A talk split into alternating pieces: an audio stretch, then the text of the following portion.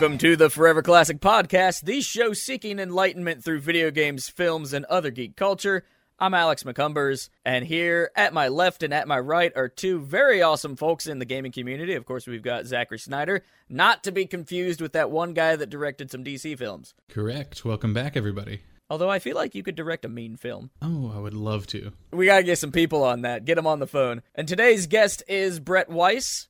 Hey guys, how's it going? Everything is groovy, man. How are you? Tell us a little about yourself. Well, like you said, my name is Brett Weiss. I have been writing about video games professionally since 1997. I've written 10 books, most of them covering video games from the golden age and thereabouts. I've written books on the NES, Genesis, Nintendo, Super Nintendo, et cetera, et cetera. My latest books are the SNES Omnibus Volumes 1 and 2. And the SNES Omnibus Volume 2 just came out. And I have written for newspapers, magazines, and all that good stuff. So I've been a journalist and a you know full-time writer for over 20 years. And I've written about video games for a lot of different mainstream publications like Filmfax, the Fort Worth Star Telegram, you know, just here and there. Plus, I've written, you know, for in, industry trade publications as well. So I've just I've been at the video game thing for a long time, and I started gaming in the mid '70s. So I'm, I'm a fossil. I go I go way back.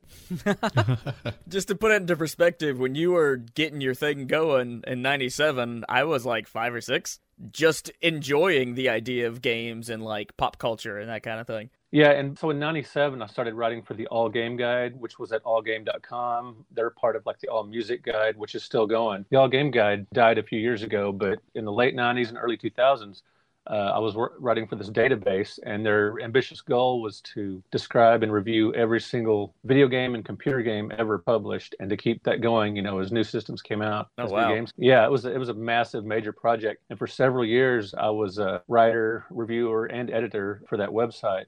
And before that, I actually I was working on a Super Nintendo and Sega Genesis book while those systems were still in stores, while they were still coming out with games. But back then, video game book publishing was just a frac a tiny fraction of what it is now. There were a few books. Leonard Herman, a few others had written uh, video game books, but there wasn't much at all out there, especially on retro gaming. And so publishers were looking at, you know, I, I sent out the idea to several publishers, you know about the Sega Genesis slash Super Nintendo book, and you know, I would just get back puzzled. You know, what is this? Are these hints? Are these tricks, tips, whatever? Like, no, this is you know about write-ups, reviews about the games, and they're like, uh, we'll pass. That project never got off the ground. And so when my brother-in-law sent me a job notification availability about you know a freelance writing opportunity to write for the All Game Guide, I was really excited because not only were they working on contemporary platforms like Genesis, Super Nintendo, and then PlayStation and Nintendo 64 uh, were starting to come out at that around the mid you know mid to late 90s when those systems started coming out i was like this is great not only that I could write about the Commodore 64, Atari 2600, Odyssey 2, Vectrex, even the Adventure Vision, RCA Studio 2, stuff like this that most people don't have a clue about that I was really excited to write about. So we were filling up that database for several years. And then after 9 11, I got moved back to just part time working on it because I was off site. They kept all their,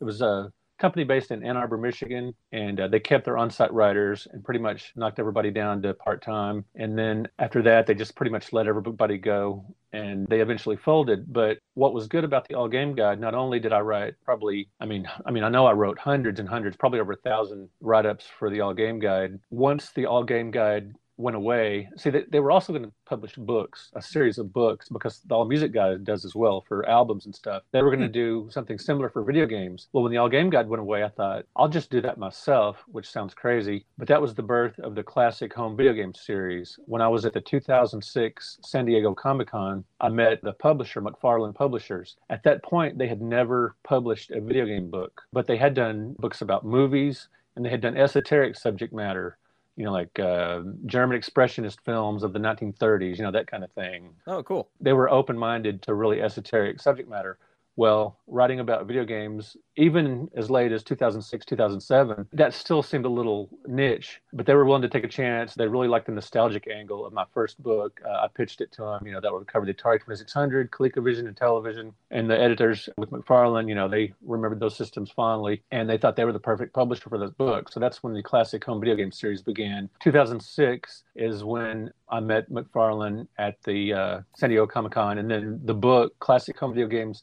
1972 through 1984 was published in 2007. And that was also right around the time YouTube started getting popular, the Angry Video Game Nerd. It was around the time that Nintendo, the Wii Shop channel, and so that's kind of got the retro gaming ball rolling. And I like to think I, played a you know a tiny part. The last 12, 13 years, you know, retro gaming has just blown up like crazy. And uh, my book series, the Classic Home Video Game series, has played a small role in that. It's always cool to see how things kind of came back there, especially when, like you mentioned, the the Wii Shop channel brought all that to everybody's like in-home console, and then everybody and their mom had a Wii plus grandma. So it was just like super accessible, ready to go. And then they started releasing things like the TurboGrafx 16 games, which got people kind of interested. And then, like you said, with the popularity of the Angry Video Game Nerd and YouTube, it just, it all kind of came back and, and clicked in a really, really big way. So it's cool to see that you were right there in the middle of it, being a part of that movement and really trying to make something out of that, not just, you know, let's make a retro inspired game like lots of these indies do, but to really reflect on what has already been released.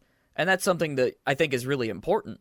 I've always been a fan of reference books. I grew up as a kid reading. My parents had encyclopedia sets, if anybody remembers those, on oh, their yeah. books on the bookshelves. You know, the big, just a general world almanac style encyclopedia set, plus had a science encyclopedia set. Plus, we got the Guinness Book of World Records every year, and that was fascinating to me. You know, before YouTube and the internet and all that, the only way for us to see really weird, strange, out of out of the ordinary things was through things like Ripley's Believe It or Not and the Guinness Book of World Records. So I was utterly fascinated with that kind of stuff, and so writing reference books just kind of came natural to me. I've been in, interested in video games since I started first played them in 1975. I remember seeing Pong in Midway's Gunfight at the bowling alley and the skating skating rink and those old electromechanical games where you actually a physical bat with a rotary knob on it you actually hit a physical ball into the playfield into these targets, things like that. Racing games where you turn an actual steering wheel and it would move the board and lights would come on.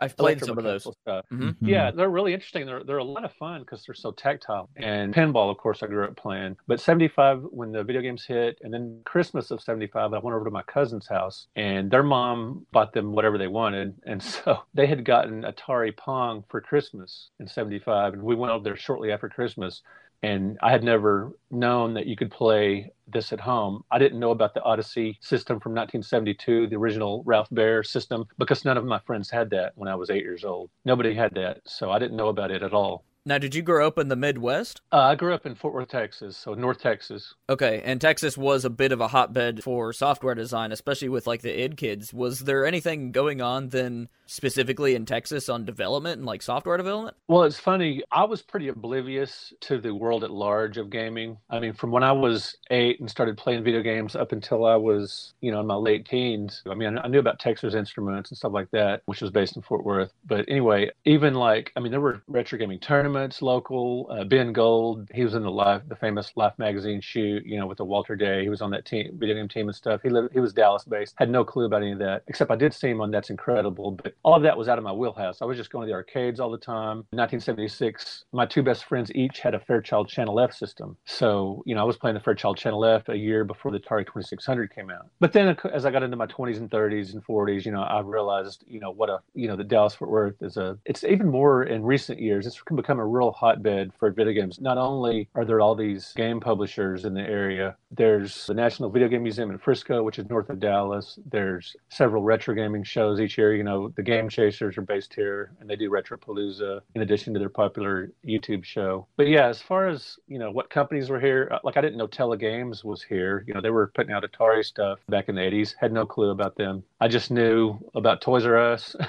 and what games my friends had and all that kind of thing. But I was pretty much, you know, I missed out. In '72, I didn't know video games existed. I was five, but '75 is when I became aware of them. So I was there pretty much, you know, just a few years into the start of it. So one good thing about being old is is growing up with all that stuff. So it was, it's been a lot of fun. Whenever I would talk to my grandfather, and he was like I think 98 before he passed away, just a few years back. It was really cool because we grew up in rural West Virginia, where like everything's 10 years behind, you know, California, maybe even 15 years. And so I would talk to him. I'm like, well, Pap, what do you think about how like television has changed since you know you were a kid and he'd tell me all these stories of like being really engrossed in radio and really loving music and, and radio and just getting able to sit down and watch like a black and white television was the coolest thing to him. So I mean, he he ended up spending up his last few days with a flat screen watching, you know, some of the greatest newscasts and performances on on the planet. So he really enjoyed watching that evolve and grow in just his lifetime. And one of the interesting things that you mentioned, and this is something that I would I don't have any perspective of because of course West Virginia didn't have many arcades, if any at all. But there was a good what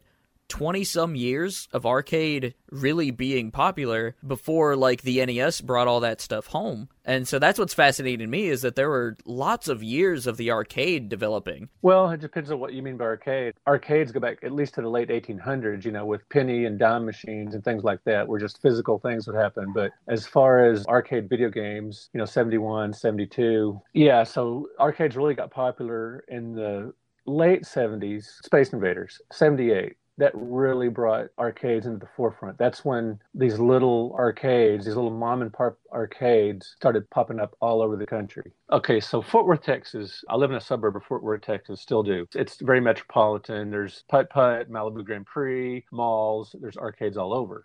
So that's great. But even in these tiny towns, as soon as Space Invaders hit in 78, these tiny little towns, there's a little place outside of Waco called McGregor, just this little hole in the wall town they had three arcades in the late 70s just because Space Invaders drove that, and then Asteroids in 79, and then all these other popular games like Missile Command and Defender and Pac-Man, of course, Frogger, Q*bert. All these games just made went super mainstream. Pac-Mania took hold, and there were just little arcades popping up all over the place. As a matter of fact, the first time I remember playing Space Invaders was in '78. It was in McGregor, just a trip to see my dad's family, and we got into this arcade, and there's three Space Invader machines lined up in a row, and I just could not believe what I was seeing because before that, there were some space games, but there were nothing like that. Nothing with this ominous heartbeat sound and invaders approaching down the screen and you know, the high score at the top and all this stuff that just blew my mind. It was so visceral compared to any game that came out before that. So I was just mesmerized. And two years before that was the game that made me like video games even more than pinball because I, I grew up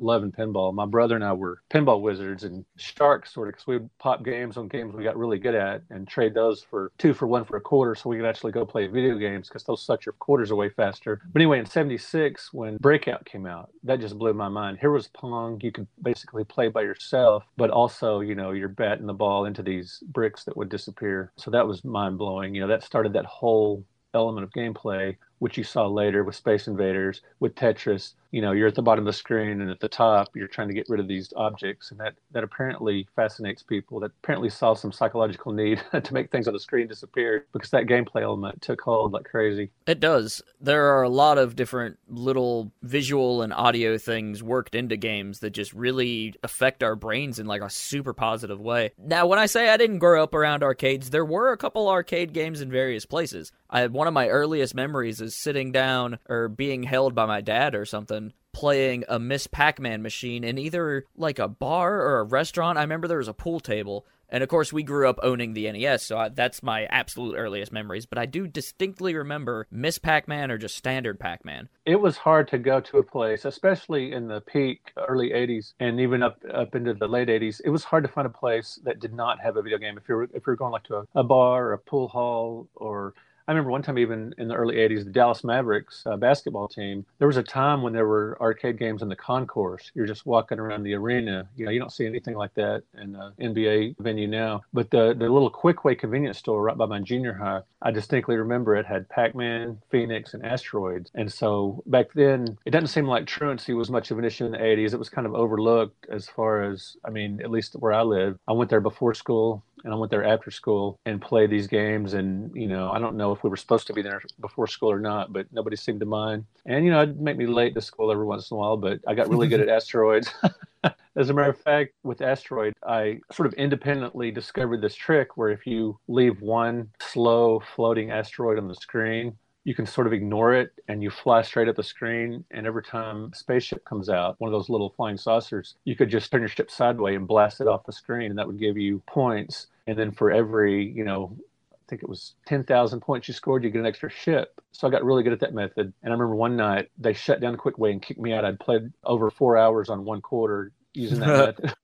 and they finally kicked me out. So that that's my one marathon gaming accomplishment, you know, which is nothing compared to some of these guys that play something for 72 hours, like Tim McVey with Nibbler or something like that. But where I did some work with Twin Galaxies, I, I like got to keep track a little bit of these guys doing marathon stuff. And just recently, there was an attempt, I think, at Gyruss at like 30 some hours. During the 80s, when all the early 80s, when all the marathon gaming and Twin Galaxies and the video game team and all that stuff, I was largely oblivious to all that. You know, I was just in my own little world playing all these games, you know, not really knowing much of at large what was going on, but I sure enjoyed it. The only reason I have any sort of like old school ideas of Twin Galaxies before I started working with them there for a little bit was because like I watched a bunch of documentary style things and like tech shows on Tech TV and what later became G4. And so when we had satellite television, I was all about finding stuff about video games. But yet, in the arcades, we had a skating rink that had Rampage I was like obsessed with. And then one year at 4 H camp, we had a beat 'em up I really liked. It was like a ninja style game. And then in a bowling alley, there was the Dungeons and Dragons game that was made by Capcom, which I adore. It's super, super cool. But I just remember sitting there like eating pizza or something and hearing "Welcome to the D and D world," and I'm like, "Oh, I need that. I gotta get in on that." Zach, what arcade memories do you have, if any at all? Actually, it stems from my mom again. She's the one who introduced me to games in general. Her and my dad when uh, I was young. I got introduced to like Super Mario on the SNES. So I think it was Mario Three was the first game I ever actually like owned and played. Well, if but, it was the Super Nintendo, was it like the collection that had like all three Mario one, two, and three on it, or was it Super Mario World? Uh, I don't remember. It's a it's been a long time. that was a long time. Well, I know how those those early memories can be fuzzy and they can crisscross, and you just remember playing Mario on the Super Nintendo. I know for a fact that I had the uh, Super Mario All Stars on Nintendo, and I have it somewhere in my stuff. But That's um, such a great collection. It was. I played the hell out of it anyway, she was uh, avid about playing stuff with me. Like she's not really into it anymore. She likes watching. She's not really able to play, but she would always take me to this flea market, which Alex is familiar with. It was in Elkins. Oh, that little place next to the the trailer shop.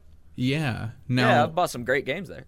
Well, you I don't think you were around then, but the back side of it, like when you went in, not the side that was like the adult store now. Right, yeah. The opposite side behind where their register sat used to be a big arcade and pool tables and like skee ball, oh. all sorts of stuff.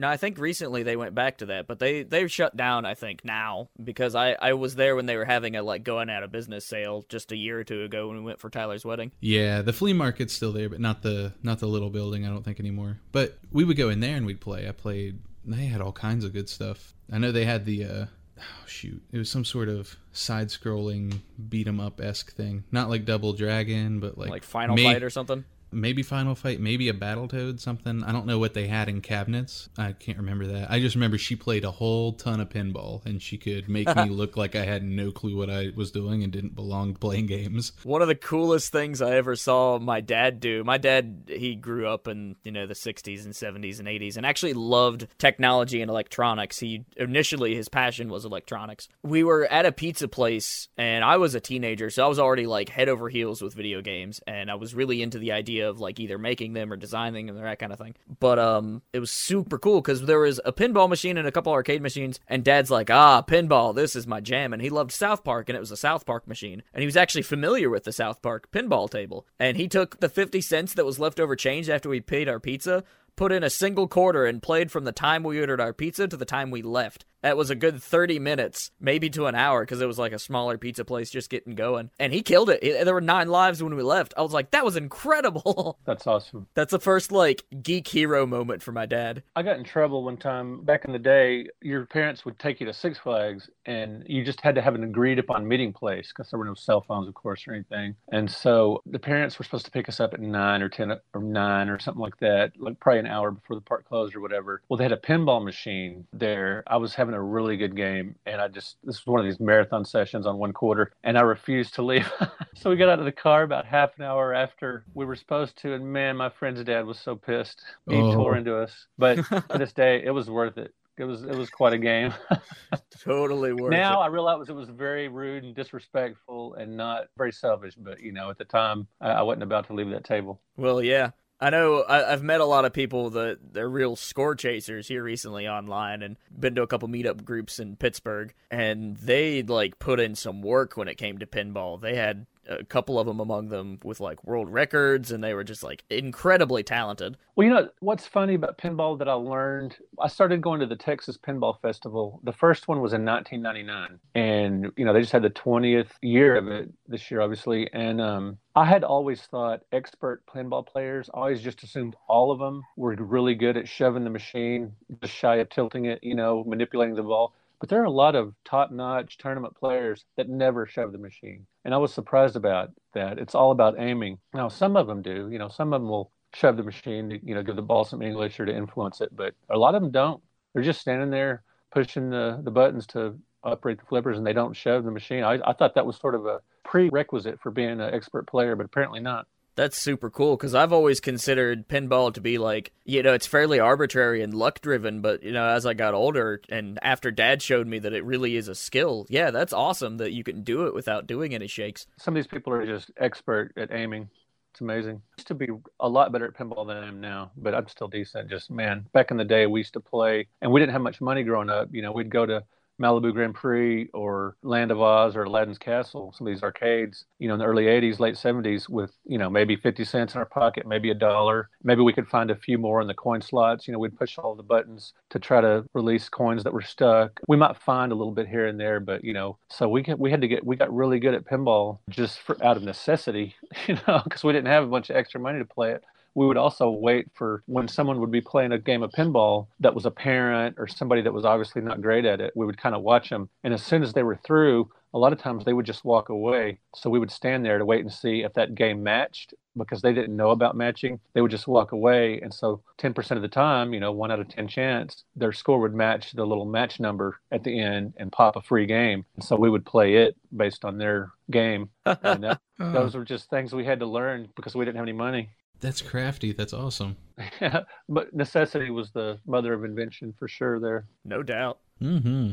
Zach, did you do any pinballing? It sounded like you were going to say something about it. I didn't play a whole bunch myself. Like I was unfamiliar with table tilt in pinball f- till probably like five years ago. Oh wow. Even, yeah, I not a clue. Like, it's because mom showed me how to play, just like you were saying. You just stand there and you work on your aim skill. But I'd never once had seen her tilt the table when I went to visit some of my friends in Morgantown that I'd worked with acting. On the big street of bars and clubs right downtown, there was just one random door that looked super sketchy, and it was like completely stained like that old like dull yellow from people like smoking over the years. But it just went into a basement, and the whole bottom, everything of this building was just wall to wall pinball machines. I think I know the one you're talking about because either they just recently moved to a new location or something because that group I believe are doing like live streams and meetups weekly. It's called like Star something Pinball. If you look for Morgantown, West Virginia Pinball, y'all will find it. There's like a Facebook group and a, a whole little group.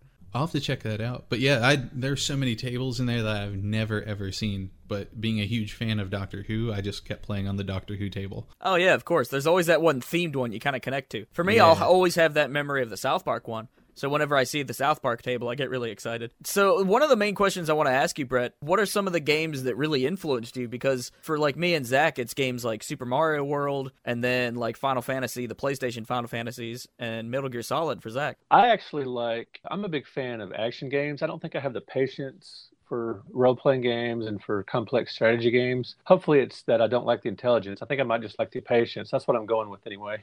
That's a story.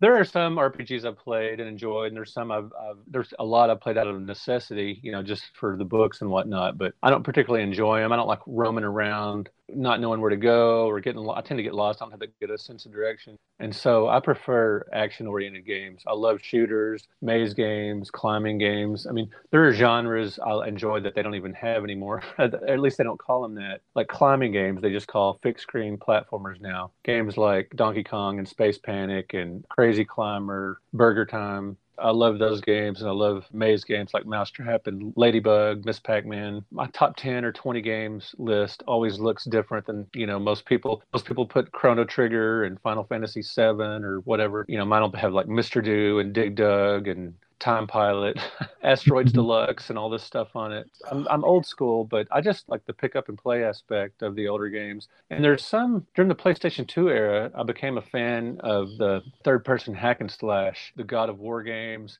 Huge fan of Maximo both Maximo games. I don't even have you guys played those? Maximo Ghost to Glory. I'm very familiar I'm very familiar with the cover art, and I have lots of friends that talk about it, and I've like seen gameplay, and I know it's kind of like a spiritual thing to Ghosts and Goblins, but I have not played it. It's on my list to get though, for sure. I've not played it either, and honestly, I don't think any of my friends played it, so I don't. I'm not super familiar with it. Maximo, the first one, Ghost to Glory, got a lot of press coverage at first. It was on several magazine covers and whatnot, but it really flies under the radar these days, and I love that game. But you know, I like I like stuff that I can sit down and pick up and play without reading a thick manual or wandering around. You know, I like the enemies to come at me right away. You know, I don't want to look for them. For sure. You mentioned God of War. I adore the God of War series front to back. Oh, I just yes. recently played through all of them, including the new one. The new one's great. And you know those, those kind of games, you know, there's some non-linear aspects to those, and there's some, you know, you have to figure out, you know, how you use your weapons and all that stuff, and that's fine, you know, as long as it, you know, I, I don't mind something relatively complex like that. That's cool, you know, I like learning that stuff, and it's fun. But RPGs just kind of, I don't know, I don't have the patience for them. I don't think. Although I did, you know, like I said, there's some I've enjoyed. I, I like the, you know, some of the Zelda games, of course, but those are more action RPGs, of course. But by and large, at the end of the day, I usually sit down and play something quick and easy to figure out. I'm a bit of that too. I play a lot of games based on, you know, I need to do a review or I'm doing this for a project or whatever. But anymore, if I'm just playing for absolute fun, I almost always play something that I can finish in a weekend. Here recently, I'm really into the idea of picking up these like old PS3, PS2 shooters, like your Killzones and resistance and stuff, and just going through one every weekend. And I just enjoy it. I went through Onimusha. We just talked about that. Oh man, that I've got the trilogy, I believe it was, right? When there are three of them. There are three initially, and then there's like a fourth one that most people don't like. There's like eight games, I think, altogether, including a couple ports. Right. Well, I'm thinking of the PS2. I have the first three on the PS2 They're just good. sitting on my shelf. I don't remember. I got them for super cheap or something, but I've got all three just in mint shape on my shelf, thinking, you know, I'm going to play these one of these days. you know, they're just sitting there. I've always heard those are fun. I can't recommend them enough, and they flew under my radar when I was like in that prime of playing on the PS2. But I played them front to back, one, two, and three, and adored it. Anymore, I think the best way to enjoy them is probably the remaster for the first game. But the first game's a masterclass. I love it. I think it's excellent. Great. I, I played a lot of Shinobi at that time, the PS2 version of Shinobi. Hard as nails. I'm familiar with Shinobi, like on the Genesis. My friend loved Shinobi 2 or 3, I think. Third Shinobi on the Genesis is fantastic. I mean, it's just this big production. It's such it's such a great title for a 16-bit game as far as it's it looks so great and it these cinematic production values and stuff. It added some new stuff to the series. But the Shinobi on the PS2 is basically your uh, third-person hack and slash. Kind of like the Ninja Gaiden that was on the Xbox. Yes, a lot like that, and it's Cool. it's tough, but it's a lot of fun.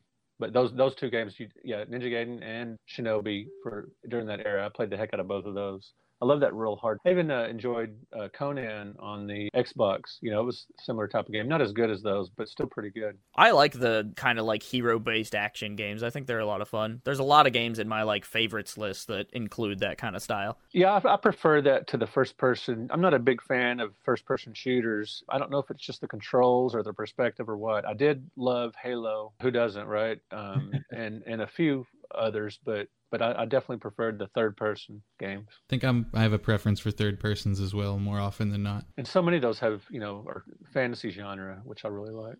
Oh, I do love the fantasy stuff. The military era of the late 2000s or the mid 2000s, I guess. I'm not a huge fan of a lot of those shooters except for the fantasy driven ones like Gears of War, Halo, the ones that really had a lot of effort and thought put into them. Yeah, Halo was just hard not to like. It was so cinematic, and just the voice effects came in at the right time. It just story driven. You know, it was just a really fun game, and you know, it was like a first person shooter for people who don't necessarily like first person shooters. It was a very good direction for that series. I really like Reach too in the later years. I thought Reach was Mm. really good.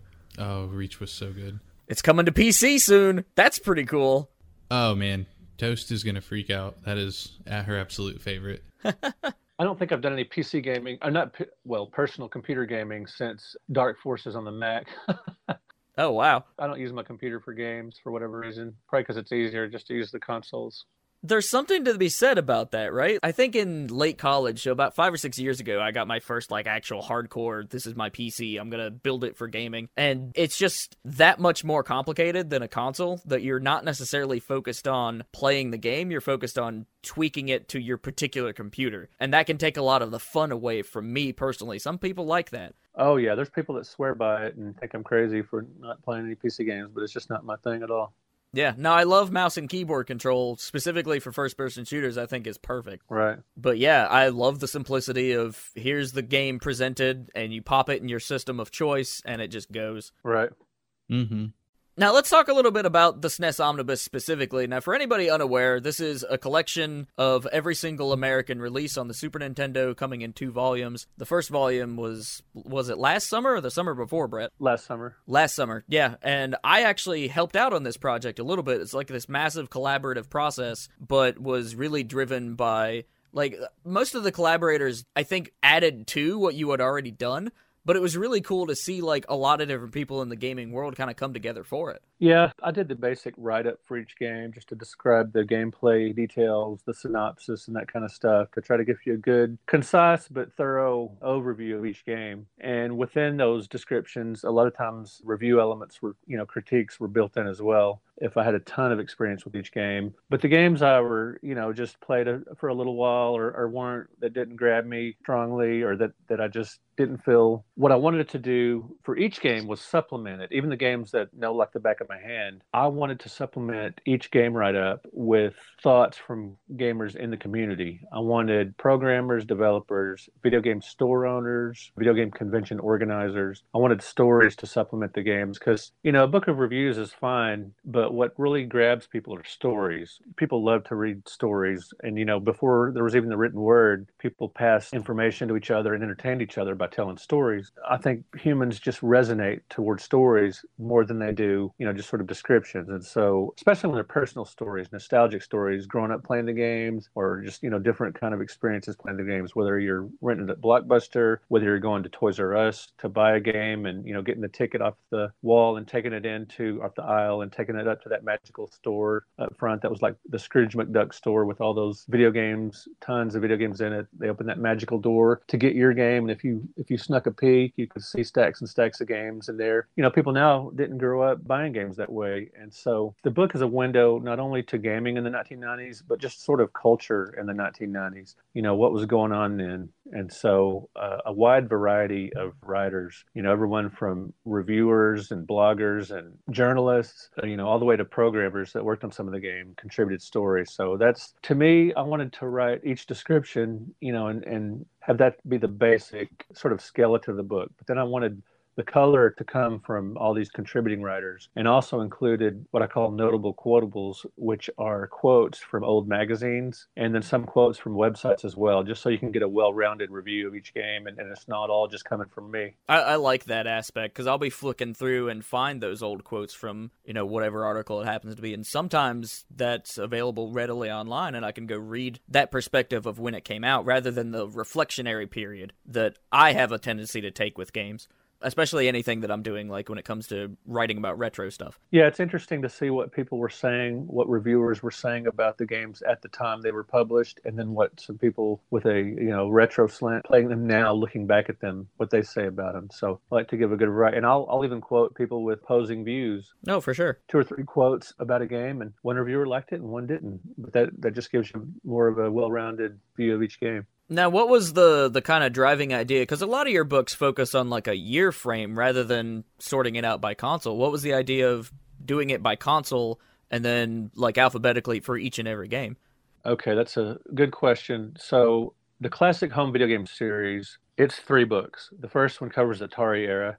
Second one covers the NES, Master System, and Atari 7800. And then the third one covers the systems that came out in 1989 Sega Genesis, Neo Geo, and TurboGrafx. So you've got everything up to that point until the Super Nintendo came out. Well, I was working on a fourth edition of the classic home video games book, and I was going to do a book that covered the Super Nintendo, CDI, 3DO, and Atari Jaguar, because those are the systems that were next in line in terms of chronology.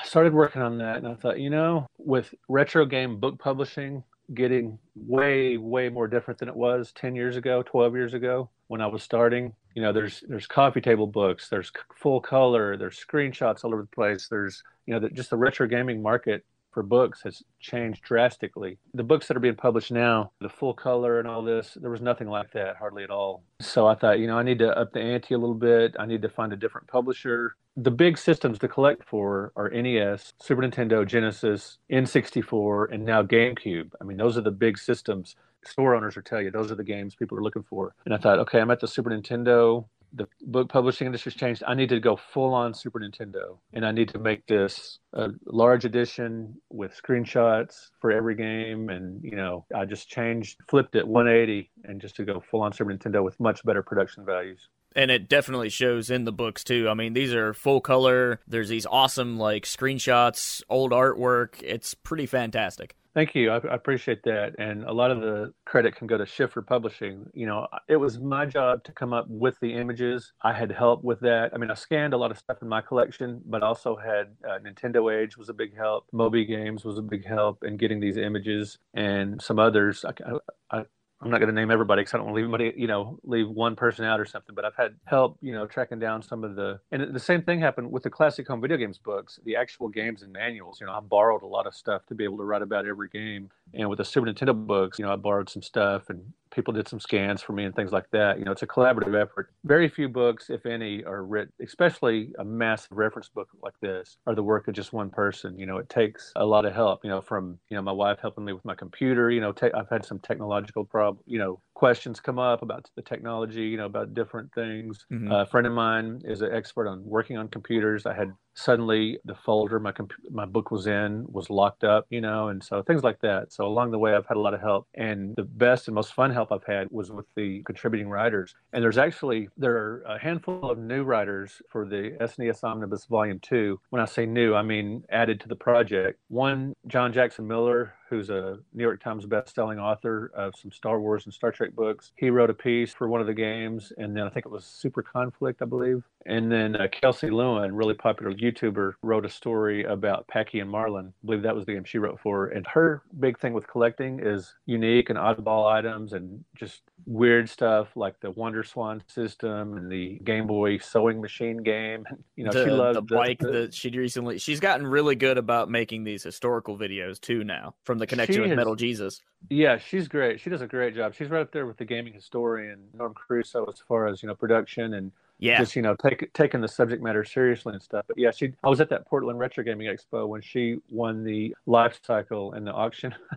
Oh, nice. and, but yeah, her her story in the SNES Omnibus Volume Two, she describe you know she with Packy Marlon her story relates how and why she got into collecting oddball stuff in the first place. So you get a lot of stories here that you're not going to find anywhere else. You know around half the games or more for each volume has a supplemental a nostalgic story by somebody in the community. And it's funny that you mentioned kelsey because that is one of the more public folks i guess in in the volume too. Her and cody's podcast the game blitz podcast is actually what solidified my idea of doing this show. And then zach also being a fan of podcasts he's like yo podcasts are sweet and I'm like, I really like gaming podcasts. And then somehow we got here and it just ended up being super cool. Yeah, she's, I mean, she's only in her mid 20s, but she carries herself and has the knowledge and the willing to chase after the knowledge. Someone much more seasoned, of a seasoned professional, you know, she's, she's really something else.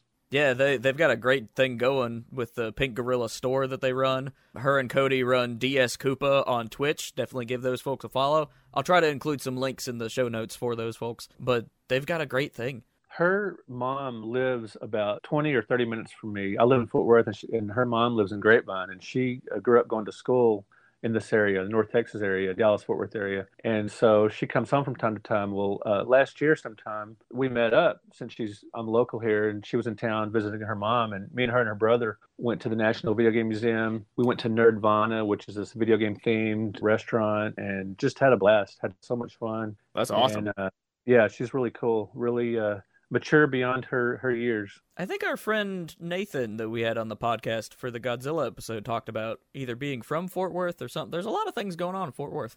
Dallas Fort Worth has, has blown up like crazy. I mean, Screw Attack uh, used to be based here. They've moved to Austin and gotten absorbed by Rooster Teeth. I believe that's the what's happened to them. But but yeah, there's a lot going on. There's, like I said, Retropalooza. There's the Let's Play Gaming Expo that, that's now every summer. They ha- they hold some major tournaments. You know, lots of developers based here. There's arcades all over the place. Free Play Arcade, which most of the locations, there's three or four locations now. Most of the locations have over 100 games. It's 10 bucks to get in, and everything is on free play. So it's an incredible deal. So yeah, it's a it's a happening place for retro gaming for sure, and gaming in general. I definitely want to come take a visit for the museum specifically. But yeah, that sounds awesome. I know Pittsburgh has been picking up too in the retro gaming, and then Portland, of course, feels like it's a really good hotspot for it. And Seattle and those sort of places, driven by a lot of this YouTube content and keeping things in the conversation, and a lot of those games being really studied when it came to the book itself, I mean, did you ever have the thought of doing anything other than literature, like a podcast or a video series or anything, or has it always been kind of focused on books and why? Well, I've always been a writer. In in the late '90s, I well, not always. Since I was a kid, I've been interested in books and writing. And I mean, my mom used to take me to used bookstores, and I'd buy the piles of Peanuts, the mag, the little Charles Schulz uh, paperback books, Mad magazine, comics, all that stuff. I just read voraciously, and I've always been interested in reading and writing writing. And then in my early to mid 20s, I finally got serious about it. And I wrote short stories. I wrote fiction for some different small press publications. I was a quarterfinalist in the L. Ron Hubbard Writers of the Future contest. And I got actually a written letter from New Yorker magazine telling me to keep sending them stuff, which was just blew my mind because that's very rare. They Their slush pile has got to be huge, you know, through the roof. But that lasted for a little while. It just, it never, it wasn't really taken off. I mean, I was getting a little success here and there, but but in 1997, when I started writing for the All Game Guide, I switched to nonfiction because I could get paid right away, and there were a lot more outlets for nonfiction. And so I started writing for the Comics Buyer's Guide. I, became, I got on their review crew for about 12 years. I was writing for the longest public, running publications in comics of all time, the Comics Buyer's Guide. And I started getting articles published in Fangoria and a bunch of magazines that don't even exist anymore. So yeah, it's been all about the writing. And to about three years ago, I started a YouTube podcast with this guy named Curtis Newton, and he's a PlayStation 4 guy. He hosted a website called Hold Square, as in holding down the square button on the PlayStation on the controller. So it was Hold Square. And he talked, I'm heavily into retro gaming, obviously. Well, he's heavily into the new stuff coming out for the PlayStation 4. And he's a big Nintendo guy as well, or was a big Nintendo guy, I should say, which what I'm about to tell you so we started this podcast and we had a great rapport. We would just sort of sit there, you know, razzing each other, but cover the news and gaming. Uh, we'd cover some retro stuff, what's going on in the news, a little bit like Pat and Ian, that kind of kind of show. Oh, the CU podcast. I like them. Yeah, yeah, it's a good show. And so we, we kind of had that rapport. You'd go go back and forth. You know, he would cover all the new stuff coming out, and I would talk about back in the Stone Age and whatnot. And we had a lot of fun. Well, he started feeling bad. He started getting headaches and some dizziness and stuff, and he uh, he kind of the podcast sort of took a back seat, and then we'd record. We just you know record here and there, and then he finally stopped. And thought, mm-hmm. well, I guess he's just kind of you know wanting wanting to get out of it. And I knew he had had some medical issues in the past. We were at a Star Trek convention one time, and we were about to watch William Shatner. And right before Shatner came out, he had to go home because he was having migraines. I was like, okay, this is serious. Well, my wife and I were on the way to Nerdvana one night a couple of years ago, over two years ago, because it was around Christmas time. And it's that video game restaurant I was telling you about. They were having a big media event for that, like a some kind of press thing that I was invited to. And on the way there, we got the phone call that Curtis had died. And so, not to bring the podcast down too much here, but, but yeah, so that pretty much ended my YouTube career right there because I don't really have the production capabilities or interest or anything like that. I'll be happy to do a podcast or be on a regular podcast even or YouTube or anything, but I'm not I don't really have the time or the initiative or the ability to to produce anything like that. But he did all that stuff and it was great just to sit in with him each week and do that. But uh but yeah, so that's that's gone. So hopefully, you know, I can get something like that started up again with somebody else, but right now there's nothing. One of the cool things that come out of that situation is I'm sure that those old podcast episodes are still even on like iTunes or whatever. Yeah, there you can find them on YouTube. You know, there were video podcasts, and okay. you, we didn't get a chance to do very many. I don't even remember how maybe ten or twelve or fifteen or something like that. But you know, it's all kind of a with his death, it's all kind of a blur now. It's hard to watch now, but we had a lot of fun, a lot of laughs. People were telling us that you know they were really getting a kick out of our show, and it's just unfortunate. You know, he died at 43. You know, way way ahead of his time, so that yeah. was unfortunate. Now, was that the Hold Square podcast, or what was the actual name of it? Yeah, it was. I believe it, we called it the Hold Square Video Game. We went back and forth on names, but I think at, at some point we called it the Hold Square Video Game Podcast or something like. Because I'm familiar with that name as well as the Push Square, which was that two different things, or is that the same group of people? I'm not familiar with Push Square, so it must be two different ones. I wonder if they were like inspired by your all's production or something. I don't know. Could just be a coincidence. But yeah, yeah could be. Like Hold Square video game podcast, and the Hold Square Reapers was the name of they had a group. You know, the Hold Square Reapers were you know they were gamers all over the you know there were some in England you know you know in Europe and stuff and based all over. And every once in a while, they would have a meetup in the Dallas Fort Worth area, and they would come here. And you know, one time they checked out the National Video Game Museum. One time they checked out Jerry World, which is the Cowboy Stadium, you know, in Arlington. So they they loved seeing where the Dallas Cowboys played and getting to tour that stadium and stuff. But yeah, it was a whole gaming community, the Hold Square Reapers, and I think the website. I don't. I don't even know if they're doing that website anymore. So it was unfortunate. It was great being able to talk about whatever was going on. You know, there's always retro gaming news now, whether it's a new retro console or some kind of, you know, something or some scandal or something or high score deal. But so it was fun getting to talk about the events each week. But if the opportunity presents itself where I can just sit in for an hour or two each week on a regular podcast that has a decent following, I'd like to do that because, you know, these days it's really important to have some kind of, I think it's YouTube presence, you know it would help sell books for sure. Yeah, yeah. So there you go. Anybody who's interested in in adding somebody to their podcast, seems like Brett might be interested in the idea. Yeah, if you've got you know a reasonable following and just like to have fun, uh, I, I'm I'm your guy. Nice. but yeah, if anybody wants to check it out, just type in "Hold Square" one word, video game one word podcast and you'll find several episodes i'll have to look it up later just because i i love the you know me I, i'll eat up any of this historical stuff. Well, see, the the sad part is, is we were just getting started. I mean, we would film it in my game room. We had no post production. It was pretty low rent. It was, you know, just a couple of microphones and a laptop and stuff. But as we went, he was going to start adding, piecing together, you know, some post production stuff, some environmental stuff. You know, he he had big plans for it, but that all died with him. Yeah. So back to the well, Here's the interesting thing. I think that games have this really, and maybe it's all media. We really seem to connect with media. And maybe it goes back to that old, old, old, old adage of, you know, sharing stories and capturing some of this stuff that really makes us human. So, what are your thoughts about the fact that games just have a tendency to naturally bring people together? I think that's the best thing about gaming. Through doing these retro gaming conventions, I do a lot of shows each year to promote and sell my books and i mean the coolest thing to come out of this is i've got i've made a lot of friends and there are probably i mean i i know tons of people now through gaming but there are probably four or five people i know i'm going to be friends with for the rest of my life through these gaming shows without question so uh, yeah, it's great. You know, people just get together, laugh, have a good time, and you know, bond over uh, mutual interest. And some of these gaming conventions, you know, you'll you'll go to the show during the day, and then when the show's over, you might go to somebody's house to play the games you bought, or you might meet up at Free Play Arcade after, you know, because people are in from out of town, you know, and want to do something at night. So it's a very communal experience. Gaming, you know, it can be. I've definitely experienced that where you're at a convention and you know you're doing your convention thing, whatever it might be, and then you know once the the doors are closed or everybody's ready to kind of turn in for the night, sometimes that can turn into a whole extra event.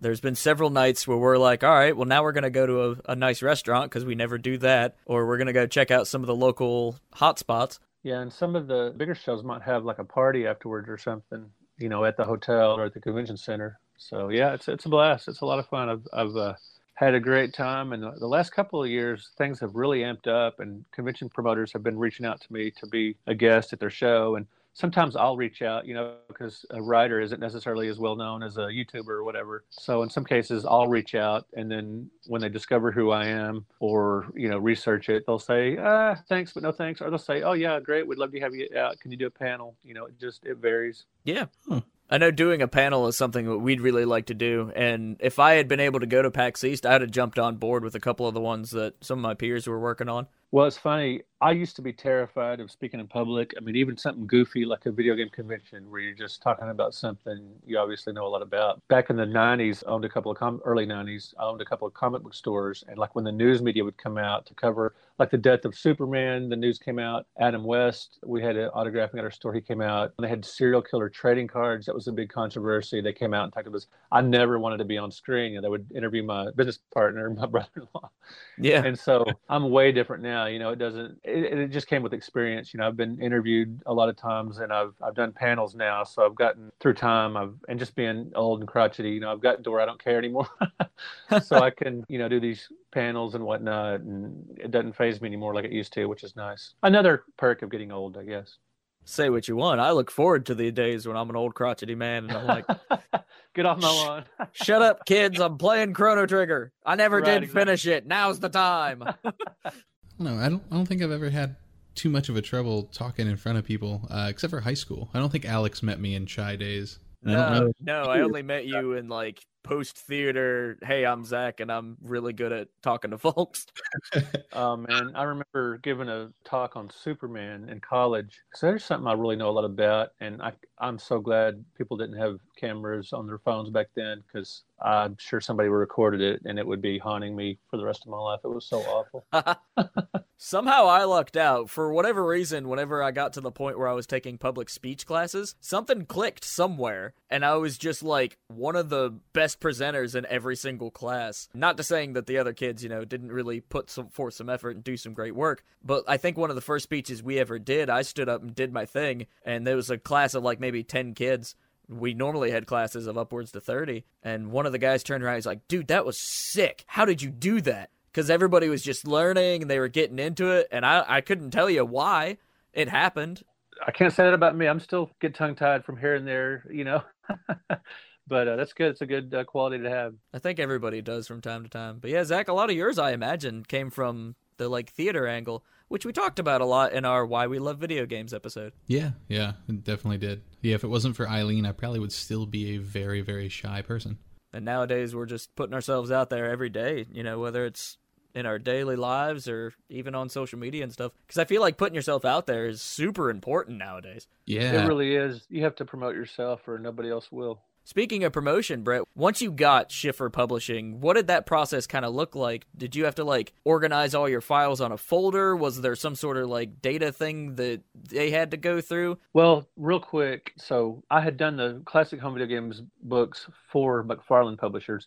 I actually pitched them a book called The 100 Greatest Console Video Games 1977 through 1987. They actually turned it down. They're sort of a literary publisher and they don't like top 100, top 50. They don't like anything that sounds, you know, listy like that. They don't they, they want to be more literary sounding. And so Right. they actually turned book down. And so I took it to Schiffer, which I'm really glad I did because Schiffer, the 100 greatest console video games, they, they liked the idea and went with it and published it. And Barnes and Noble brick and mortar stores actually picked it up. And so every Barnes and Noble in the U.S. ordered three copies of that book. So I was really glad I went with Schiffer. Plus, it's full color, hardcover, and all that stuff. So that worked out well. And so that was actually published before the SNES Omnibus. Then, when it came time for me to do the SNES Omnibus, once I thought of that, instead of adding to the classic home video game series, I took it to Schiffer, and they really liked the idea, especially since the Super Nintendo was such a hot collector system right now. And so, yeah, I just I just write up the Word document, and I don't know if that's what you're asking, how I submit it, or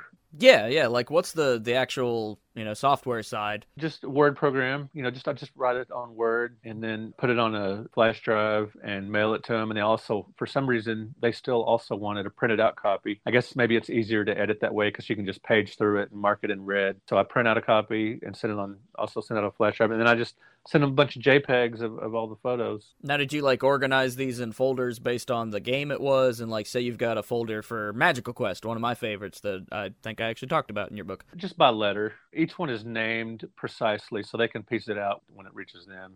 So yeah, and uh, I send all that to them, and then they do all the design work, and they'll send me some early designs to see what I think and if I have any suggestions. So the page layouts and stuff that was all their side of things that rather was than them, you. yeah, Oh, yeah. okay. which is Like- good because I don't I don't know anything about all that. I can make aesthetically I can make recommendations, but Yeah. as far as the technical stuff goes, that's nothing I know about. I you know, I can make programs they use for that. recommendations and, and all that kind of stuff. So this was the first, the SNES Omnibus Volume One was the first book I've ever done that actually had a dust jacket. So that was kind of nice. So anyway, yeah. So that's it's on it's on Schiffer. They, they they have some really good production values. So I'm happy with their uh, with them. You talked a little bit about how the collaboration process was. I mean, what was the thought process behind even wanting to do that aspect, and how did you kind of pitch that to the publisher? Well, it occurred to me that see Pat Contri's Nintendo NES book. I did over 50 uh, reviews and what he calls reflections for that book. I didn't know you were in that. That's really cool. Yeah, he had see back in I met him back in 2010 at the Screw Attack Game Convention, and we got to talk. And he he came to my booth and saw my NES book, and he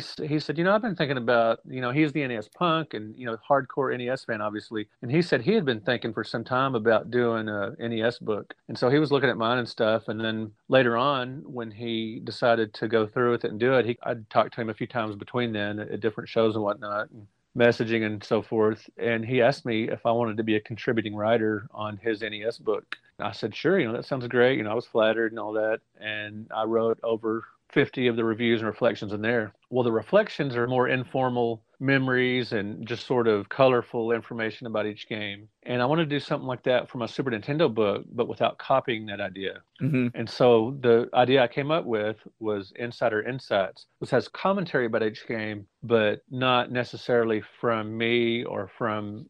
He had different people writing his book. He wrote over 400 of the you know game descriptions for his book, whereas I wrote all of them for mine. But I wanted color added to each game that's not necessarily from me. I wanted a, a wide variety, and I didn't just want like a fan's perspective nothing wrong with that. I, I wanted to go a little different way than that. I wanted perspective of people that are in the industry, even if it's a loose connection, like a somebody that used to review for Electronic Gaming Monthly back in the day, like Martin Alessi used to write for Electronic Gaming Monthly. He he did some colorful write ups.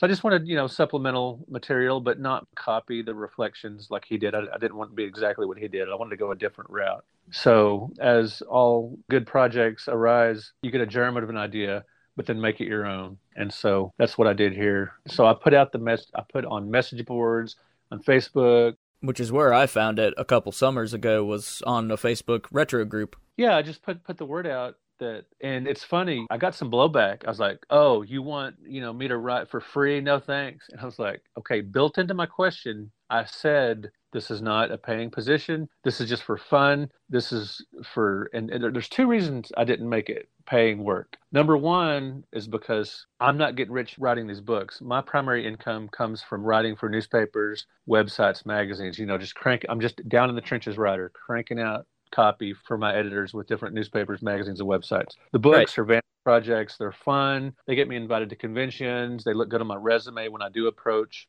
magazines and websites wanting to do articles, that kind of thing. So the books aren't getting me rich. So I didn't, you know, if I would have paid, there's been well over 100 contributors to these books. If I would have paid for all those, you know, that would cut deep, you know, I'm just being perfectly honest, that would cut too much into my royalties from the books, you know, just from a pure pragmatic answer. Well, another answer that's just as valid, the other reason I didn't want to pay is because I wanted these stories to be purely passion projects. Just I wanted people to write things about their memories playing the games or their memories developing the games or, or buying the games or rage quitting the games or whatever purely based on nostalgia fun because they wanted to do it for their love of it you know and not because it was a paying gig? Because you, you would you would lose a little essence of that i think if it was a paying position. There's that idea of now i have to do it for money. I didn't want to risk that. So those are those yeah. are the two reasons i went that route. And it's funny i got some blowback and like accusing me of you know just like saying all these things. I said well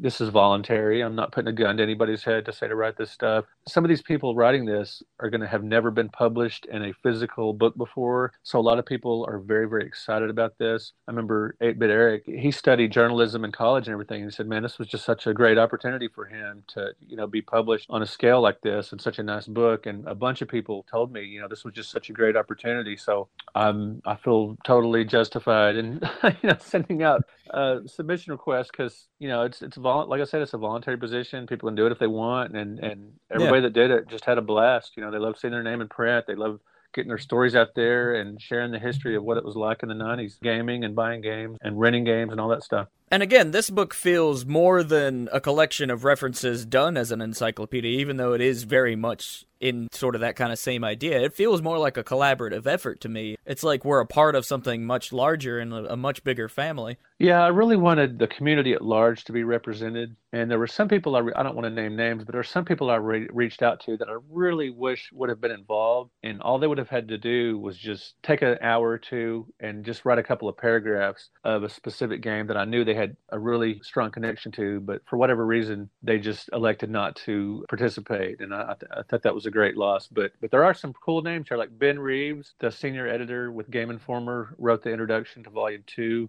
John Riggs, who has a really popular YouTube channel, wrote several really good stories. He's been on our show. I like John Riggs a lot.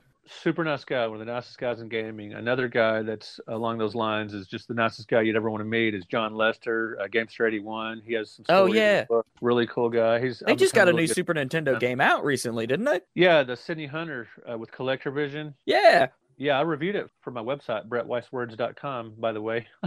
I haven't looked at any of the reviews. I just he's on my Facebook and I see stuff about it every now and again. Is it good? Yeah, it's a simple adventure quest game. It's you know got platforming elements, it's got adventure quest elements, and it's a lot of fun. You don't put a ton of stuff in inventory, and there's, it's not complicated. It's just a fun pick up and play. For an adventure game, it's very much pick up and play, which is a lot of fun. But yeah, he's done several Sydney games, you know, across different platforms. I got the Sydney game for the Intellivision, which is a lot like uh, the old. I mean, for the ColecoVision, which is no, it's Intellivision, but it's a lot like Smurf Rescue and Gargamels Castle for the ColecoVision, but it's uh, Oh, wow. Sydney Hunter for the Intellivision. Yeah, but yeah, I've got a lot of a lot of people in the community. David Warhol, who actually worked on some of the Super Nintendo games, has some stuff in there, and the SNES Omnibus books. You know, different people like that. So it's a wide range of, of people, of writers, reviewers, programmers, etc., YouTubers. Yeah, it's really cool. There's a lot of names that I flick through here, and I was pretty excited just to be kind of in the same space as all these people that I really enjoy, like reading their work or seeing them on YouTube or just whatever. And even if there, you know, there's going to be some unfamiliar names to you as you read the books, but if you flip to the back of each book, it has their bio and That's what I'm looking at now. Yeah. or wow, this person has been writing about games for 10 years for this particular website or whatever. So now there are two exceptions. There are two so called industry insiders, my wife and my son. So they contributed a couple of stories just because they're sort of industry insiders by default, being related to me. But if their stories weren't terrific, they would have been rejected completely. Right. yeah. And I mean, that's your support. Your your family's just as much as parts of you as you are them. And they they have great like my wife has a story about Street Fighter 2 Turbo for the Super Nintendo and it's objectively speaking one of the best stories in the book because it talks about how this game we played early in our relationship really caused serious conflict between us. and let's just say it, more than one tear was shed over this game. So we transitioned from that to Donkey Kong Country. And I think her story was actually about, yeah, she did Donkey Kong Country and Street Fighter 2 Turbo, I believe, if memory serves, because Donkey Kong Country is the game we started playing instead of Street Fighter 2 Turbo because that was the cooperative game that uh, pretty much saved our marriage, to make it a little hyperbolic. But her stories are great. She's an English teacher. She's a terrific writer. My son is a history teacher and went to University of Texas at Austin, graduated with flying colors. So, like I like to say, I may only be the second or third best writer in my family. So, anyway, but so they have you know a nod to them in there. So, but but yeah, most of them are by uh, vast majority are by industry people in one form or another. I wanted books people could pick up and flip to a game real quick. Do I want this game or not? Am I interested in this game or not? Is this a platformer? Does this have non-linear elements? Is this an adventure game? Is this a throwback to the old genres? Like there's a similar, like I think Wiz or something like that on Super Nintendo, sort of like Hubert, whatever. But within that, I also wanted a book you could just kick back on a Saturday afternoon in your hammock and just read fun stories, like you're reading a novel or something. yeah. So I think it covers it covers both of those. It- It's definitely really cool. Now, you talk about capturing that sort of story element. One of the, and this is a book that really surprised me. I'm going to do a quick shout out to this guy I used to work with named Van, who's also a big game fan, and he's really into like modern shooters and the indie games like Binding of Isaac and such. And he actually was like hanging out with us one night, and he's like, dude, you got to read this book I have. And he hands me a copy of Masters of Doom, I think it was called, which is the story of the id dudes. Yeah, I haven't read it, but I've heard good things about it. Yeah, yeah. So I had this book, and I didn't expect to finish it. I think I sat it on my bedstand for three or four weeks before I picked it up.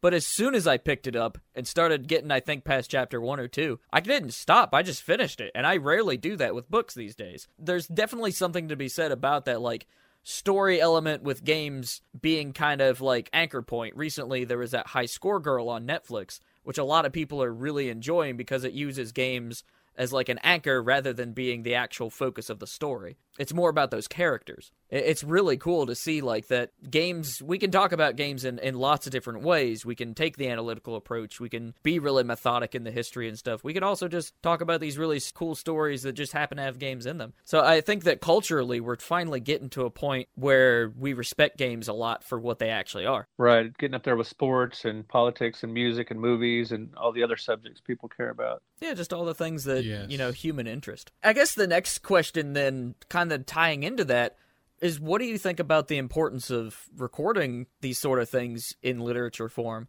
and how does that really help like game history as a whole? Well, I read an article one time that said that X percentage of articles written about video games online are now no longer available online anywhere. Either that website is shut down, the uh, article got deleted, or whatever. So, a large percentage of gaming writing, even some of the historically important or well written articles or whatever, just don't exist anymore. Once a book is printed, that's always going to exist, you know, as long as we care about it, a thousand years or whatever.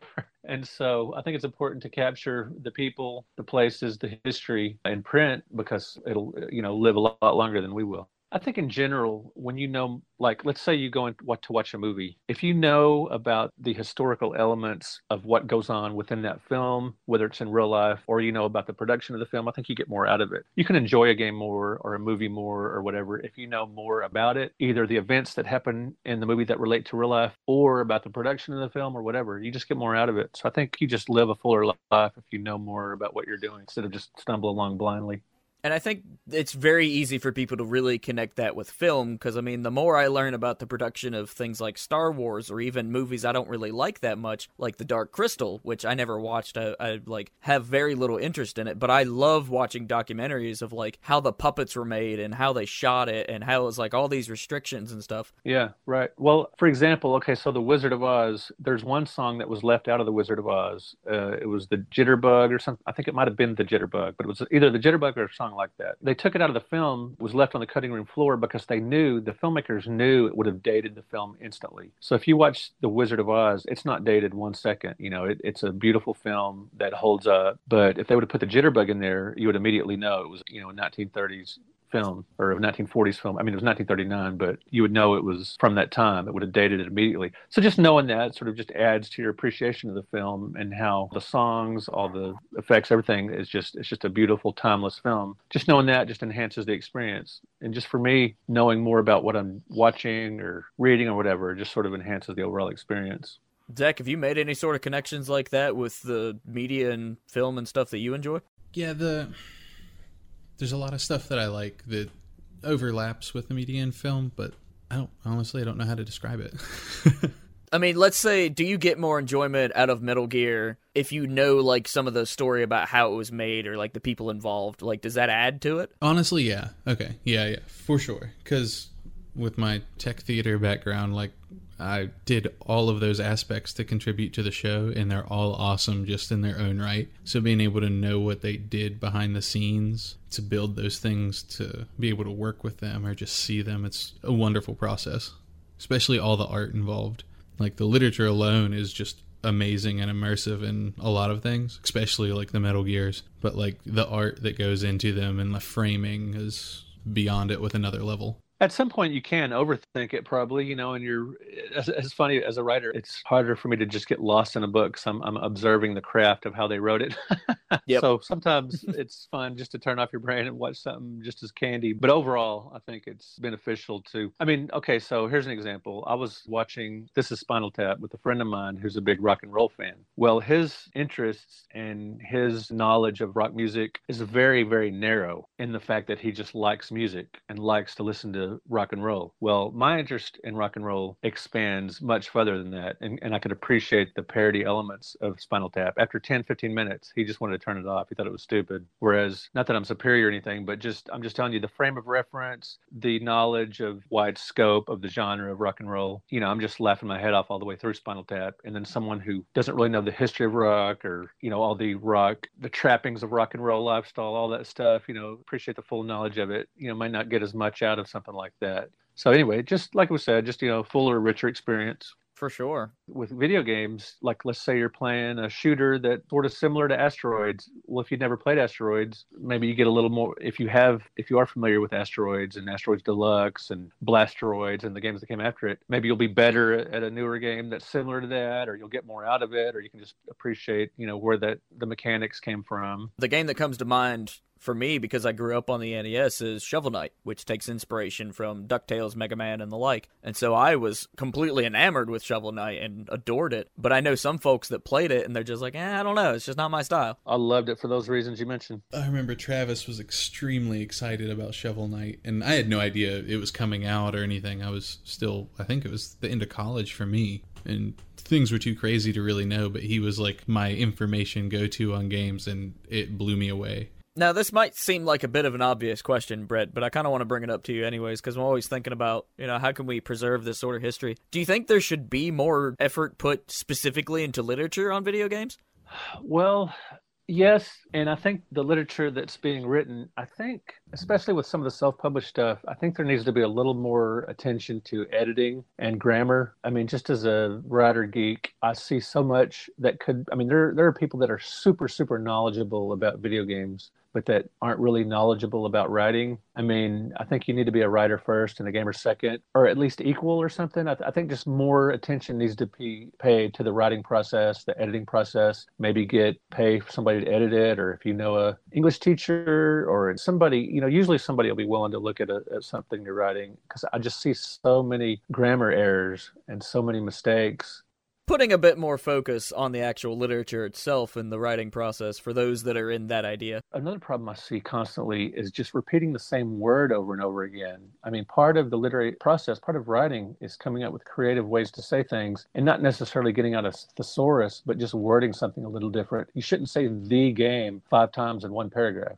Oh yeah, I edit a lot of stuff whenever I'm not doing writing myself for you know sites like Marooner's Rock or whatever needs to be done that is available to me, and I see that kind of thing. Or like um one of my favorite things that I like to edit out, and this is kind of a stylistic choice for me, but people who talk about like you will enjoy this or or this is the type of thing that you can do, I always replace that with like this is the type of thing the player can do or players might enjoy this type of style, just to kind of disconnect that a little bit either way is okay, but keep it the same and within yeah. each like in an article to either say you or the player or some variation of one or the other of those. But if you mix them, you can get in trouble. Yeah, and there's a bunch of really cool ways you can go about like a game review specifically. I, I, know every now and again I'll be like, oh, I'll start the article with a really personal kind of narrative and use I and and and such a lot. Or if it, we're talking about like this is our stance as like the the paper Marooner's Rock or whatever, then we'll use the words we. We did that a lot at Twin Galaxies. So it, it's just kind of like understanding the type of thing you're writing, I think, and then how people are going to read it that kind of determines the like voice of it. And there's a, a, book that people don't refer to as much as they used to, Strunk and White. It's a style guide that'll tell you just about everything you need to know about grammar and that kind of thing. I don't know that many gaming writers use that. What's the name of it again? Strunk and White, T R U N K and White. It's a style guide that's been a staple of writers' desks for decades and decades. I used to have an editor in college that swore by the book of fucking style or something it was called. yeah, there, there's different ones. You know, there's rules, you know, Associated Press rules if you want to go that way. But whatever style you use, try to be consistent and just don't say the same word over and over within the same paragraph. You know, that's that's yeah. one of the most annoying things to read no matter what your level of writing skill is, if you want to get into the idea of writing about video games or writing in general, one of the best pieces of advice I've ever gotten from somebody was just to do it. And I don't know where that came from, but for some reason I got into the idea of, well, if I just write like a little bit every day, or if I get into the idea of doing it more consistently, then that'll help out in the long run. And it does, I think. It absolutely does. As a matter of fact, uh, when I started writing for the All Game Guide in 1997, I wasn't that good of a writer yet. I had written short stories and fiction and stuff, but that was, uh, you know, work in progress. And my early stuff with the All Game Guide was, you know, a little rough around the edges. But as I went and wrote hundreds of reviews for them and then for the Comics Buyer's Guide, got a lot more polished. Yeah, and just and and write more. I mean, don't yeah. just write about games. Keep a journal or a blog or whatever. You know, if if you're gonna write, you know, do it. Be serious about it. What sort of like inspirational books do you have in the gaming space, or like what have been some favorites that you've seen? Because I mean, obviously, I'm kind of partial to the one that I'm in, and then I really like the Masters of Doom because it was more of like a narrative kind of thing. Yeah, well, Phoenix by Leonard Herman. Right now, it's in its fourth iteration. It came out a year or two ago. You know, it's the history of video games. That was very influential because it was the first one, something that was written for adults. Thick book, serious history of video games. That was the first one, Phoenix, and right now it's Phoenix Four. It's the fourth edition edition. I would recommend that because it's a good overview of the consoles. That influenced pretty much everybody because it was the first one. He also wrote uh, ABC to the VCS, which is out of print, but it was the first book covering a specific console in its entirety. It had every Atari 2600 game uh, write up for each. And that, that book played a big role in inspiring the classic home video game series because he did the Atari 2600, and I decided to do that and every other system. Let's see, another good one, Game Over by David Sheff. I enjoyed that. I've heard there's some, you know, inaccuracies in that, but I enjoyed that. Atari Inc., Business is Fun by Goldberg and Vendel. That's a really good book with a lot of good Atari history. Again, there's some, you know, grammar mistakes in there, but it's it's a really good book. Supercade by Van Burnham. That was one of the earlier, you know, full color coffee table hardcover books. There were very few books of that type being published when it came out, you know, years ago, well over a decade ago, probably in 2000, early 2000s or something like that. But those are the, some some of the ones I like. And you know, I grew up early reading like Ken Uston's home video, those old paperbacks. Uh, Ken Uston, that famous gambler, he wrote some video game books. And then there was the Playboy's Guide to Rating the Games. These are all early '80s paperbacks. Jeff Rovin's NES books were influential because just because they were published so long ago. There's a book I like called Before the Crash that covers early history of video games. It's by a guy named Wolf. That was a good one. See, I've got a whole pretty good library of, of, gaming books that I enjoy. The digital press guides, those are good. They're not really extensive write ups, but they're good for checklists, for comprehensive within each system as far as checklists, rarity guides, and all that stuff. And then some of the games have write ups. And the old fanzines, uh, you can look on the digital press website, digital press just put Google digital press video games, and within that website, you'll find their fanzines online and you can read fanzines from the 90s up to the present. And some of those early 90s fanzines were pretty influential. Joe Santulli, who one of the guys that owns the National Video Game Museum, he was publishing that fanzine in the early 90s, you know, before hardly anybody was writing about uh, retro gaming. So those those are some influences. There's a, a, publishing group, and I think it's called like Boss Publishing or something. And one of their books is specifically all about Final Fantasy V. I've listened to the guy who wrote it. Is it Boss Fight Publisher? That might be it but there's a there's one on Final Fantasy V that I've listened to the guy who wrote it on some other podcast. He was on like Retronauts or something. That's on my list of things to get because I love Square Enix and I love those sort of RPGs. I really want to pick up that. And Phoenix, of course, I have talked to Leonard Herman, which I think you actually might have pointed me to him or something whenever I was doing the Twin Galaxy stuff, I interviewed him. So that was really cool. I want to pick up the Phoenix one because it is that like monumental piece. He recently posted that the uh, the full color edition was on sale for like fifty something dollars, and it's usually yeah, 80. yeah. I got to get that. It's well worth it. If you, it's a good overview of all the consoles. Yeah, that's a great deal. Yep, Boss Fight Books. That's it. Chris Kohler, Final Fantasy V. He works for Kotaku now. Chris Kohler. Yeah, that yeah, that is right. Yeah, I think that writing about games or like writing music about games or creating podcasts, it all kind of helps in this like collective history mindset. And I think that the more we have of it, the better. But uh, you're right. You we do need if we're gonna make a book about something, then it really needs to have the same quality we would for any other major publication. Well, it's so easy to self-publish now that it doesn't go through that. You know, a lot of the books don't go through that professional editing process. Yeah, or at least as high end as you would like. Now, did you go to school for writing, or are you all self-taught? I'm mostly self-taught. I was a bad student in school. I was interested in going to concerts and dating girls and you know my car and hanging out and all that kind of stuff in school two years after I graduated high school, I barely graduated. My GPA my senior year was a 1.8. I just barely graduated. I had a full time job while I was in high school and had friends outside of school and stuff. So I, I like, you know, school was just a place to rest between my life, you know. And so a couple years after school, I sort of grew up and, and got serious and I went back to college and I took some business courses and some the main courses just to because I was gonna I was interested in business, opening the comic book store, which I eventually did and opened two. So I have some college experience, but most of the writing is just from being such a voracious reader and self-taught writing for the most part, just from observing what I read and from sheer practice. That's awesome. I think a lot of people need to hear stuff like that too, because there's a lot of people who think about that but are really discouraged because they feel like they have to have like all this crazy professionally taught background. I've been a freelancer for a major metropolitan newspaper for a decade and never took a single college level journalism course. Now, what advice would you have for writers that want to make an actual living to be able to pay the bills and stuff with their writing? It's extremely difficult, and all along the way, I've had supplemental income as well. My writing is enough to you know have a decent living but to breathe a little easier i have some sideline gigs as well like selling stuff on ebay. I've got a booth in an antique mall. I set up at shows uh, to sell video games and stuff like that. So I've got, you know, just some little extra cash flow from some of these sideline gigs. As far as advice goes, right now, so much of writing is going online. And you just look at some of these websites that are just constantly cranking out material. And most of those have some pay rate for their freelance writers. You know, investigate that. Cracked, I think, is one of them that does pop culture in general. Kotaku is a good one for gaming. Places like IGN, places like that, you know, just look at what they are publishing and you know reach out to them you know see if they're looking for more freelance work. And i actually wrote a book called how to get published 50 successful query letters. You can easily find it on amazon. The digital version is only 2.99 and it'll tell you how to approach a publisher whether it's someone that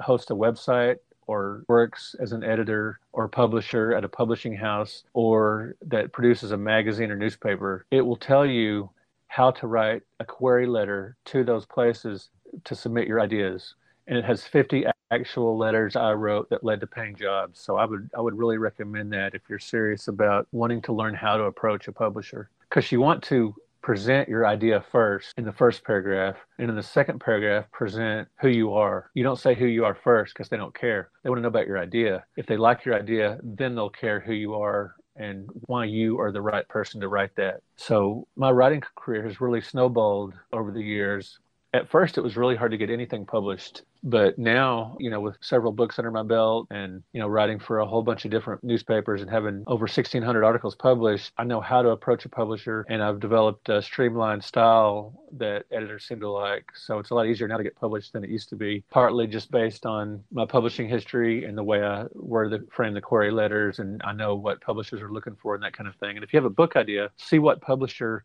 publishes that kind of thing but fill in a hole in the in, in, that gap. For example, with McFarland Publishers, I wrote a book called Encyclopedia of Kiss, the rock band. And the reason I wrote it, because a few years ago I was reading several autobiographies that band members had done, plus a few other books about Kiss. And I was like, you know, nobody's ever done a Kiss encyclopedia. The Rolling Stones, the Grateful Dead, the Beatles, Elvis, all the major rock acts have had encyclopedias written about them, more than one in some cases. Kiss has never had one for some reason. And so I thought, that's an obvious gap in the publishing industry. And so I approached McFarland with that idea and they loved it. And so that was how that went about. So find a niche, find something that hasn't been covered and go for it. Well, Brett, I, I do really enjoy you sitting down and talking with us. And again, I really appreciate you taking a chance on me whenever I submitted some of my work to the SNES Omnibus. And I'm like super excited to have both volume one and two on my shelf. And it's something that I like show off to friends at work. And it's been a real highlight of my past couple years here, like career wise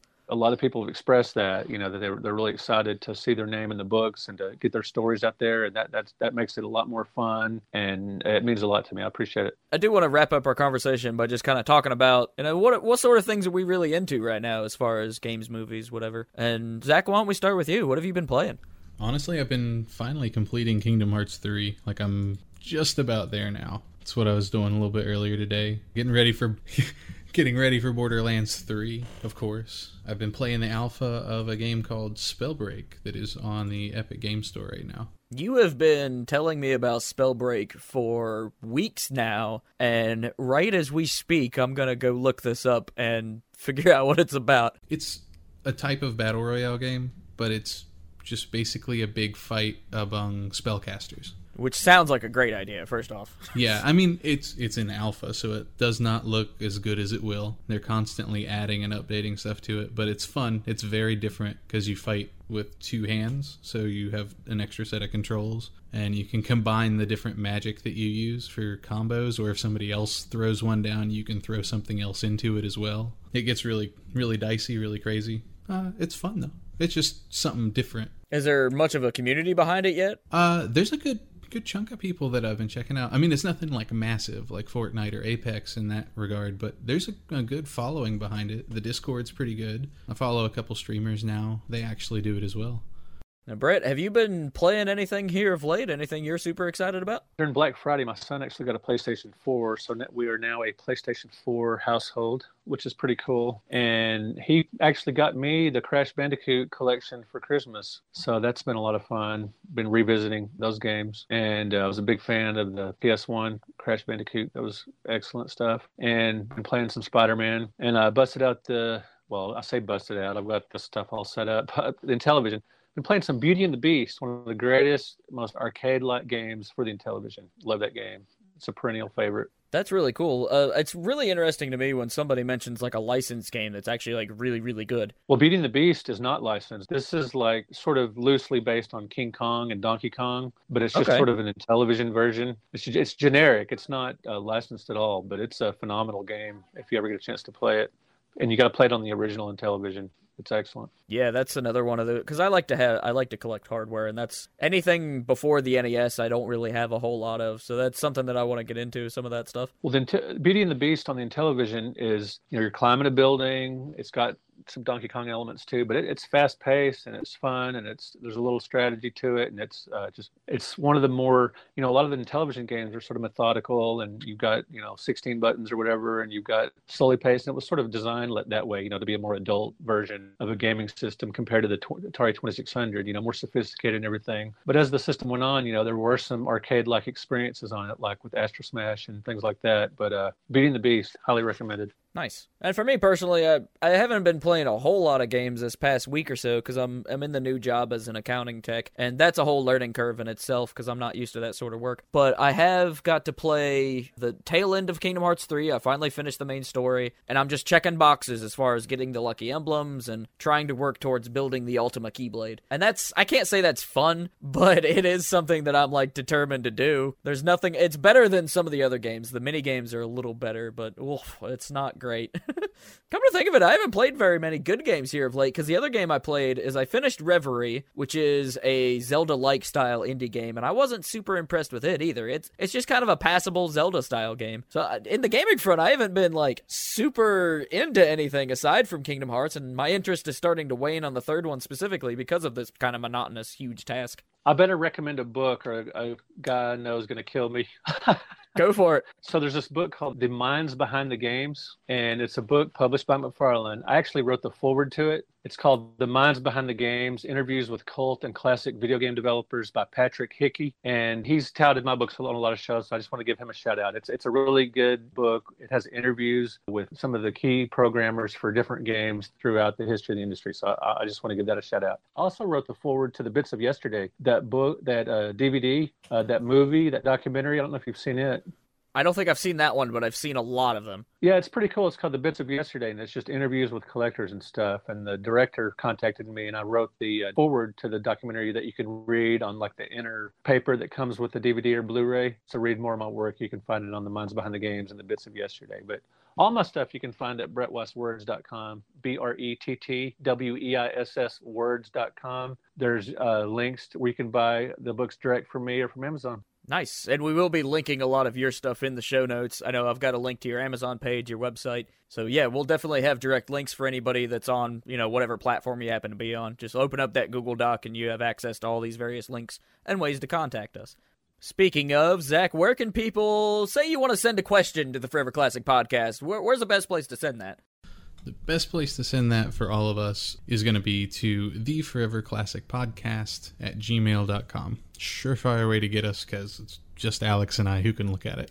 Yeah, yeah, it's just us. And uh, keep that in mind too. Like, we may not necessarily see something, so if for whatever reason we don't get that email, find us on the Discord, which we have a link on our, our show notes. And you can always find us on places like Twitter. I'm at the number four Everclassic 105. And you can also find our main page, Forever X Classic, both on Twitter. And there's also the Forever Classic Hub on Facebook, foreverclassicgames.com, our main website, which is just getting better and better all the time, truthfully. It's all built in Square. It's really cool, and we've got a bunch of great projects in the pipeline. Zach, where can we find you in other places aside from our like collective spots? Uh, so in other places than that, I'll of course be on twitch.tv slash exquisite liar. Of course, I'll be at Forever Classic Games with Alex. But pretty much all my internet stuff is exquisite liar, one word. Except for Twitter, because there's like a bot setting on my actual name. So it's exquisite underscore liar. Perfect. And then Brett, do you have any other social medias you want to plug? You can find me at, at Brett Weiss CHVG which of course stands for Classic Home Video Games. Oh, I was going to ask you what that stands for. That makes sense. Yeah, well, those, those are the first books to cover complete console, like every game for every console for the Genesis, NES, you know, every. So yeah, that those are, books are important to me. So it's CHVG, and then on Instagram, Brett Weiss, I believe it's CHVG also. Nice. I have been enjoying some of your photographs from these shows and like chatting, hanging out with the developers and whatever arcade you happen to be on. So keep that stuff coming. It's it's really cool. I'll do it. All right. Well, we do want to thank Brett for coming on to the Forever Classic podcast. It has certainly been a pleasure. Absolutely. Thanks for having me on. Anytime. It's wonderful hearing everything that you've done. Thank you. We'll definitely have to have you on for like one of the more specific topics too. Uh, the next time a project comes down the pipeline. Which what other things are you working on too? Before we go, real quick. Well, I'm writing for Fort Worth Culture Map, you can find them on Facebook. I do different articles about local things, you know, restaurants opening, events, and some of it is gaming related. I try to write as much for much mainstream press as possible about video games. So yeah, you can find a lot of my work is on Culture Map right now. On BrettWeissWords.com, I've been posting some reviews of some older games. I just reviewed Blueprint for the Atari 5200 and Carnival for the Intellivision. So you'll you'll find a steady stream of, of content on BrettWeissWords.com. And if the SNES Omnibus does well and the publisher likes the idea, I may do a Sega Genesis Omnibus. It just the book needs to sell well and the publisher needs to like the idea. So hopefully we can make it happen. Perfect. I know that book in specific would be super beneficial to me because I'm not very familiar with the Genesis and I need more of that knowledge. nice. My only Genesis knowledge is the weird Ghostbusters game and Sonic. For me, it's that god awful Lion King game.